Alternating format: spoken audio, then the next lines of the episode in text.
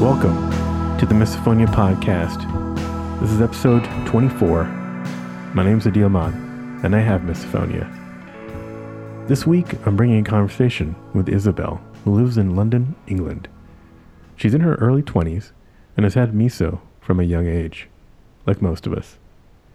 It's really accelerated, though, in the last few years, but she's also recently found out what it is, like most of us, and is taking steps to deal with it.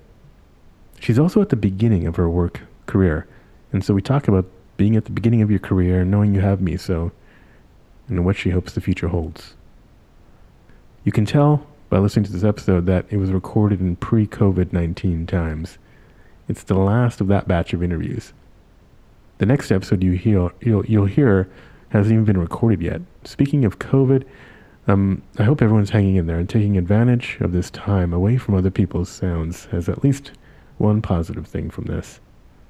I've actually had a past interviewee reach out and want to share their miso experience during lockdown, so I might bring that. If you'd like to talk, just hit me up via email, hello at misophoniapodcast.com, or send a message on Instagram at misophonia podcast, or on Twitter at misophonia show. Now here's Isabel. Welcome, Isabel, to the podcast. Good to have you here. Thank you. So um, yeah, as you you're a listener of the podcast, so uh, you know I usually just kind of like start by asking, you know, where whereabouts are you, and, and what kind of what what what, what you kind of do. Mm, so I'm uh, I'm in London. I'm 23, so I graduated um, last year, and since then I've worked a little bit in the publishing industry, just through internships and um, a temporary role. Um, I work as a bookseller at the moment, just in a bookstore for the Christmas period um, yeah, so that's that's me, I guess. Excellent. Yeah, cool. Um, and uh, yeah, and I guess uh, so. Listeners don't know this, but you you just had like a interview earlier before this. Um, yes. So I guess you're you're you're looking for a, a job. So t- let's start by talking about uh, kind of your your recent kind of work environments and, and how um, how they've been for you. I mean, it is always difficult. There's always these invisible barriers that for me I think they stop me from doing things as well as I'd like to. Mm-hmm. Um, it's quite hard when you're whether it's in an office and you're on a computer and people around you are triggering you and you've just got to pretend that everything is fine. Um, in my old role, sometimes I could just put in headphones and everything would be all right. Um, being in a book, being in a bookshop though, it's a lot harder because you can't do something like that. You're in a customer-facing role, and I I feel like if I actually responded as I would like, as I typically mm-hmm. would to triggers, people would just think I was insane. And right, they would run out, I, run out of the store. and I guess in a, in a bookstore, it's kind of like a library where you have to be extra quiet, and so those triggers are just kind of extra deafening when they when they happen, I guess. Yeah, that's probably the hardest part because everything is just so heightened. Like I've worked in restaurants and cafes before where there might have been, you know, loud music playing or there might have been really loud clanking or maybe the dishwasher was behind me or whatever it was and it would drown out those noises. I mean, mm-hmm. there would be visual triggers, but I could pretend I was looking really hard at my screen or something as I was normally on the till and it would just be a lot easier to avoid those noises. So even though books are a lot more interesting for me. It is a lot mm. harder to actually be in that environment. Any, any chance to blast any terrible Christmas music um, in the bookstore? Uh, there was one day when we had a Christmas event in the evening. It was really great actually, as they had live music. They were playing Christmas songs, oh. and someone was actually playing the saxophone over the top of it, and it was such a relief. um, but normally there isn't really anything playing. I'm hoping, uh, um, as it's the week before Christmas, I'm hoping they will start doing that. But it gotcha. doesn't seem like the sort of place where they would. Gotcha. So, um, yeah. So you're so you're 23. So, um, I guess working working. I guess well, might as well go way back. Um, when when are your kind of your first rough memories or, or around when when you realized you had something was something was off? I mean, it started when I was really young, actually, although it wasn't that severe. I remember being maybe eight or nine, and my brother used to, who's very similar in age to me, used to like belch a lot, and he found it really funny.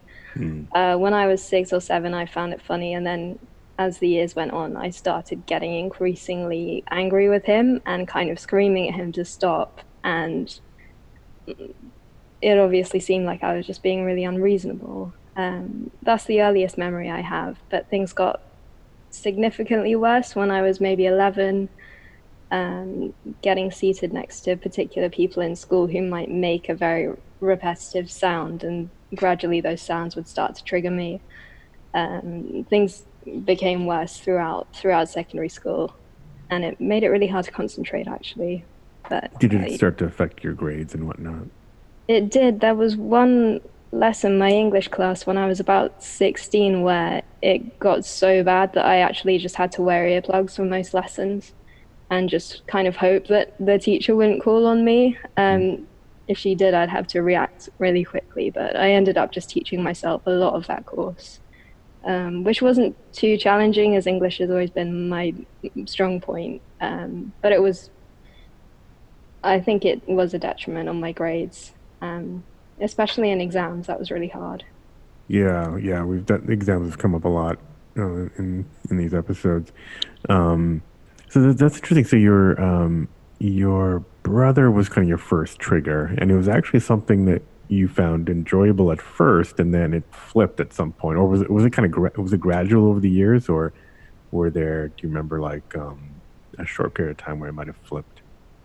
Um, I'm not sure. I think I was probably around nine when it flipped. I mm-hmm. I think maybe with the increased frequency, I just started to think, oh no, actually, I really don't like this okay. noise. But yeah. the more I react to it, the more he does it because he just found it quite funny. I mean, I didn't actually open up to my parents about how bad this was for years because I thought everyone would just think I was crazy. I thought I was crazy before I knew what it actually was, so I just kept it to myself.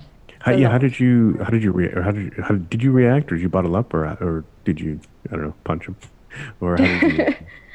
I think I got quite angry when I was mm. when I was a kid. Um, when it first started, I would like yell at him to stop, or um, I mean, because it, it, gave me that feeling of just wanting to run away, wanting to cry, fight or flight. Yeah. Being really young, I didn't know how to express that. Um, now I'm, a, I guess I'm an expert at suppressing it. Um, so I don't express things as much anymore. Did your parents uh, notice it at all? Um, I think they just thought I was trying to get at him. When we uh, were ah, kids, we used to kind of argue a lot. So, yeah, that was a big thing for us. And did they? Did your triggers uh, expand to them at all? Your parents, or um, like, did they start triggering you? They have a lot more recently in the past few mm. years, which is probably the worst part. That everyone that I care about does have a, a trigger that affects me um, in different settings, whether it's eating or maybe a sound from the other room. It feels like any situation with family, I'm having to really focus on how I'm going to navigate it. It stops you from actually enjoying the presence of people as much as as much as you'd like to, and I'm sure that's very common for a lot of people very and but you've you've um you've chosen kind of like to just kind of ma- hide it from from everybody? Um, now I'm a lot more honest about it with my mm-hmm. family and my friends. So my family are often really sensitive, and my friends are brilliant as well. They've um, like researched the condition a bit once I actually try to explain things for them. Um, I used to just hide it um, as much as I could. Um, say on in secondary school, we would go on theatre trips. I studied drama when I was uh, 16, 17 and the noises in the audience were just awful for me and i would just hope that i wouldn't like start crying and that my friends wouldn't notice um, but as i've got older i mean in my adult life i've actually been able to share stuff with my friends and they've all been brilliant and my family have been the same. That's amazing. That's great to hear. And, and did you when did you find out that it had a name? Uh, it was completely by chance. I was about 15 14 maybe and i used to go on these websites about like you know weird facts and uh, stuff like that and um, one of them was oh there's a condition called misophonia that um, you know explained that it's a hatred of certain sounds and i thought oh that sounds interesting. And so I Mhm. Googled it and I was like, oh my gosh, this is me. And then my life just completely made sense. And it was such Mhm. a relief that it was actually a condition. And How, how long ago was that, roughly? that was about seven or eight years ago, maybe. Okay. Yeah, But, so sometime um, in high school. Yeah, I didn't actually tell anyone about it for a while. It was a good few years, and I think like my family were generally just still quite confused about it because I was a bit scared of actually saying this is a condition that I think I have. What, what scared you about that? I don't know really. It was um I've always been quite withdrawn, I guess, and I I don't really like the attention being on me and I thought, oh, it'll just be a a thing that makes me stand out and my family will think it's a bit weird. Yeah, and every time you walk into a room, people will be, you don't want them like staring at you, wondering if you're being triggered. Um, Mm. So, as you were getting more triggers, um, did visual triggers also come up too, other than auditory? Oh, definitely. Um, I mean, since I had to basically live most of my life in headphones, I feel like the condition basically found its way of just worming itself into every aspect Ah, of my life. So being in really crowded places is very difficult. It's often the noises, um, it's often uh, the movements that I associate with the trigger sounds, and um, it gives me the exact same feeling that the sounds do now, which is quite sad. It feels like nowhere's really safe anymore. Yeah, it's so like it's, just another thing to worry about. yeah, so it's it's it's an interesting way to put it. It's creeping into your other senses. Um, so even if you've got headphones on, if there are visual triggers or movement triggers, that's I guess the definition of misokinesia. Um, they will your brain will associate that. Yeah, I mean, it makes things like public transport just unbearable. I Oh, yeah. used to be able to like zone out on my way to work or whatever, school, but now, um, I mean, in my last job and in my current job, actually, I'm having to get the train every day. And being in a, that really crowded environment, I've got my headphones as loud as they will go and my eyes closed, and it probably looks a bit strange, but I really don't care. It's just about like surviving that situation. Yeah, I feel like yeah, yeah. Tube trains they, they shouldn't have. They should maybe have the uh, chair benches pointing out so you can look outside instead of looking at Mm. Yeah. all the other freaks on the on the on the train. Yeah. Um, and so yeah, so you do so you do headphones and you, and you close your eyes. Uh, are there any other kind of like um, little habits or tricks or, or coping mechanisms that that you've come up with? Um, sometimes I find that rubbing my thumb against my forefinger kind of helps me to focus my attention on something else.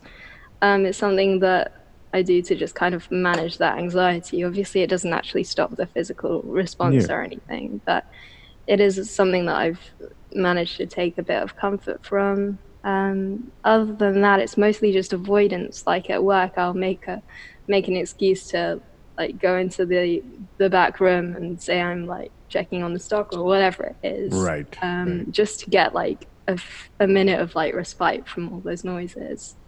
And Um, employers, if you're listening, this is a good thing. You don't want to have your employee freak out, so Yeah. let them go back there, whatever they need to do. Um, and and do they give you so accommodations at work come up come up a lot? Um, have you had to talk about this with any of your past employers? I know you're relatively young, so you probably haven't had a ton of jobs experience, but No, employers just have no idea. Um, It's something that my friends and family know about, something I share tweets about sometimes um, and articles when I see them, but um, it's not something that I've ever actually like disclosed to an employer. So I Mhm. feel like just the whole having to explain what it is and um, is really difficult actually. I find it so hard to actually sum up what the condition is. Online, it's a bit easier as you have, say, a good article that breaks it breaks it down really well and articulates it in a way that I probably couldn't. Um, it's just not a territory that I've actually gone into with employers. So yeah, it's weird. It's one of the things that's so clear to us, but then when we open our mouths, it's like, uh, how do I make this not sound yeah, uh, weird or just trivial. Because everyone gets annoyed by sounds, but you know you got to like explain how okay, it's much much different than that. mm, that's a response I've had so many times actually. I mean, when I was really young, I uh, not really young, but when I was um, in high school, like um, maybe 15, I did try and try explaining it to one of my friends who didn't really have the understanding at the time and she said a lot of people get annoyed by sounds and i think the impression was that i was kind of making it up for attention mm-hmm. Mm-hmm. so that scared me a bit and stopped me from actually like talking about it because i just found that i couldn't articulate it. I um i found myself going like so i know no one likes the sound of you know, whatever it is but for me it's different and it's so hard when they don't have that experience to actually explain what it's like. Yeah yep no uh, yeah a lot of us have uh, run into that that's very yeah very common too mm. and, and, did you what, what kind of other reactions were you getting from from friends or family members over the years um, my parents were worried at first. I think I'm like my dad took me to the doctor Okay, um, so he took you to like a audiologist or like a therapist or just um, our, our, our GP. Um, it was um, it was a negative experience. I mean, he was there trying to explain like she looks like she's actually in pain when she hears these noises, and the the doctor just said, um, "Well, no one likes these, these sounds," and I just got a very dismissive response. Yeah. Um, so that really made me quite scared. And then, um, I mean, a few years later, I spoke to uh, to a doctor about it, and they tried me with like CBT, but obviously, um, a lot of the time that relates to exposure therapy and things like that, and it just wasn't right for me because the issue was that I was exposed to those sounds all the time, and it didn't stop me from getting that reaction. Got it. It's that CBT, cognitive behavioral therapy, right? Yeah. Yeah. Yeah, and what? How did your uh, what did your dad say after that uh, that initial that experience with that first doctor? Well, I, I can't really remember. I mean, we were both kind of disappointed, as I think. Um, gotcha. Like we were kind of hoping for a bit more mm-hmm. in like enlightenment on what was actually going on. Um, but I mean, I, I spoke to a, a, therapist a lot more recently who was who had actually heard of the condition and was really understanding and like really brilliant about it. So it's not been it's not been all bad. This is a local one in London. Yeah. Gotcha. Okay. Cool.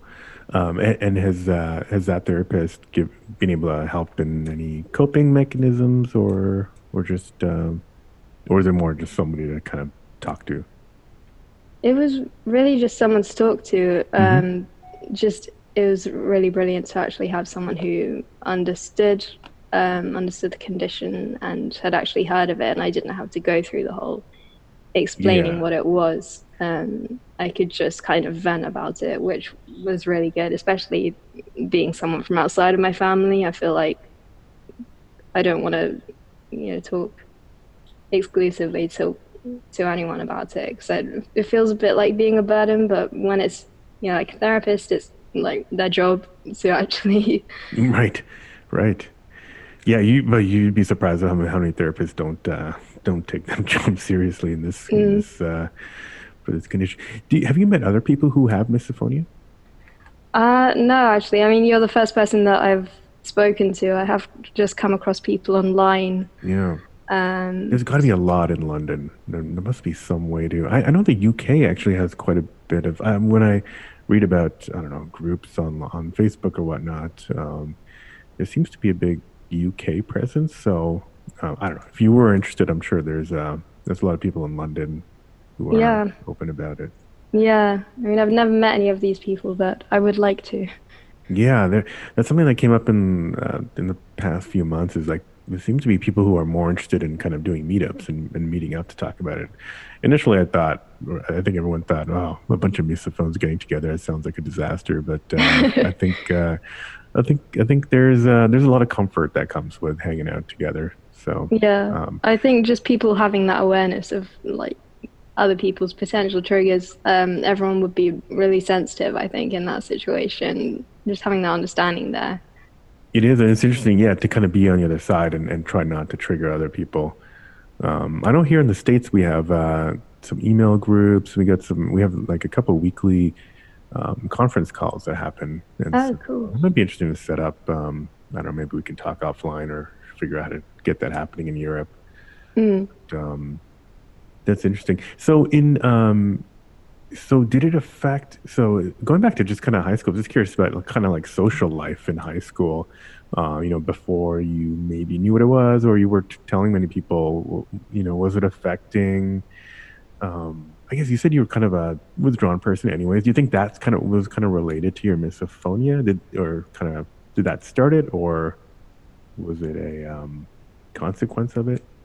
I don't think it was. I've been hmm. really quiet, like for as long as I can yeah. remember. Really, I think it did just mean that when it came up, I was inclined to just keep it to myself rather than actually telling anyone about it for ages. Um, it didn't used to impact me the way that it does now. I remember I used to be able to like go to the cinema with friends, uh, go for meals out without having to worry too much. Whereas now I'm thinking, how am I going to get there? Is it a setting that I can actually manage? Um, yeah.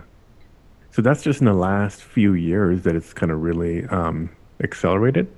Yeah, probably the last I, I remember my reactions got really bad maybe seven years ago. Before then, um, most situations were manageable. Um, after that, I would put up with settings that I found really, really difficult and just try not to react. Um, but now there are just some some things that I absolutely can't do. But my friends are really understanding about that, so we usually work something out that isn't going to be really triggering and detract from us actually enjoying like each other's company. What were uh, kind of college years like?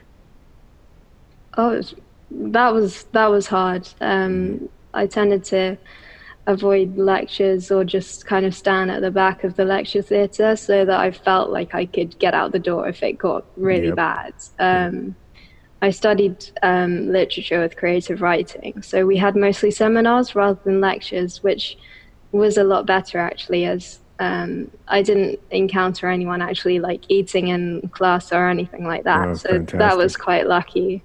Yeah. Um, sometimes um, it would be quite hard actually if we were on the ground floor and I was near a window and I could hear say like I mean coughing is a big trigger for me. Oh, yeah. If I heard someone go past and like cough outside the window, that would be really awful. But things weren't too terrible. I think I was a bit more cut off than students normally would be, as I did kind of live my life in campus, um, wearing headphones pretty much all the time. Did you have roommates? No, um, I mean I had flatmates, but I had the room to myself. Oh, so okay. yeah. yeah, things weren't things weren't really bad in the flat. I just spent a lot of time in my room, I guess. But none of none of my my my flatmates actually triggered me at all. Oh wow, lucky you. That's great. Yeah. And did you have to, um, you know, being in literature creative writing, did you have to like listen to somebody, you know, read their work, and you're just like, just drink some water, please, like, you know, um, or, or was it gen- was it generally fine? Like it was more writing and then kind of like silently reviewing other other people's works. Generally, it was all right. Actually, we were quite like engaged with each other, reading out extracts and getting mm-hmm. involved with discussion, giving feedback. But um, I it got to a point where I felt quite safe in those classes because there were just very rarely any triggers. So it, it, for me, I was I was lucky that it didn't affect that area of my study. Fantastic, fantastic. Okay, great. Um, and so how and how have um, so yeah, we talked about uh, you know uh, this is this I don't know when this will this will post probably not for another few months or so just because I've had such a backlog. You're actually this is actually the last recording of the year. Um, ah. You have you have that kind of honor, but unfortunately that means that it might not it might not um, post until like March or April or so, just because there's been so many.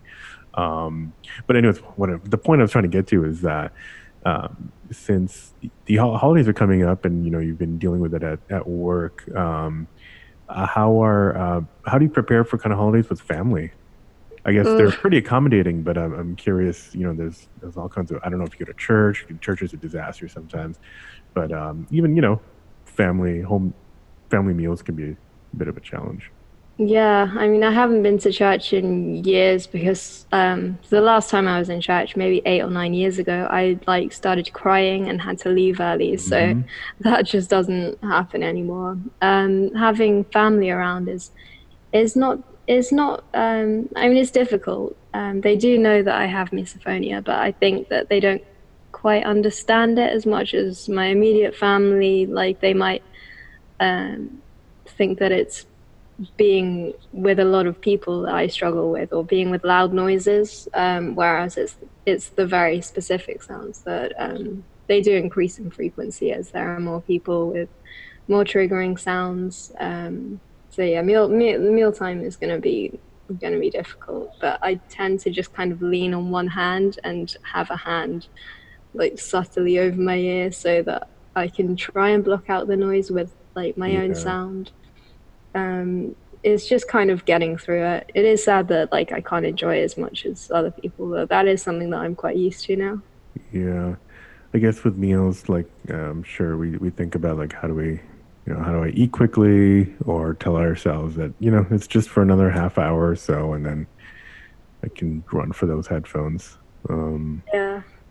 I'll probably find an excuse to like play music really loudly, play some mm-hmm. Christmas songs or something. And yeah, um, right. Get really, hey, I'm really festive. Let me blast some uh, yeah. loud uh, Michael Bublé or something. Yeah. Um, uh, so, um, I guess, yeah, I guess we'll start ra- wrapping up soon. I'm curious, uh, just going back to the fact that uh, you, you, did have an interview earlier. I'm I'm curious, like, you know, you're you're still young, like you have um, a long career ahead of you. Have you thought about um, you know career paths and, and related, especially related to misophonia?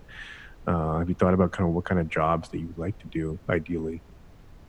I know I want to work in publishing, mm-hmm. and um, I mean I'm quite interested in nonfiction around um, like possibly around titles around kind of neurodivergence and different mm-hmm. issues like misophonia that I think people just don't know anything about. I would really love to see a book like published about it coming from like drawing on people's experiences. I mean, if I was an editor, that is something that I would love to do. Um, but I, I just know that I want to work with books and kind of hope that um, hope that having misophonia doesn't detract from that too much. I mean, it, it's challenging, but yeah, I, I hope I get to work with books and enjoy it as much as I can.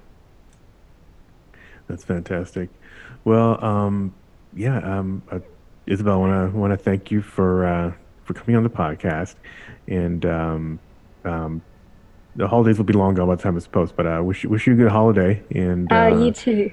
And um, yeah, and good luck. Good luck in 2020. With, Thank you. Uh, with me, so. Thank you very much for having me on. Thank you for listening. As I said, it's pretty obvious that this was recorded before coronavirus hit. I'll be going back to the microphone soon to record new interviews. I can't wait to have more conversations about miso, especially now. Please leave a five star review if you like the show, in iTunes. The music this week is by Moby, and until next week, wishing you good health, peace, and quiet.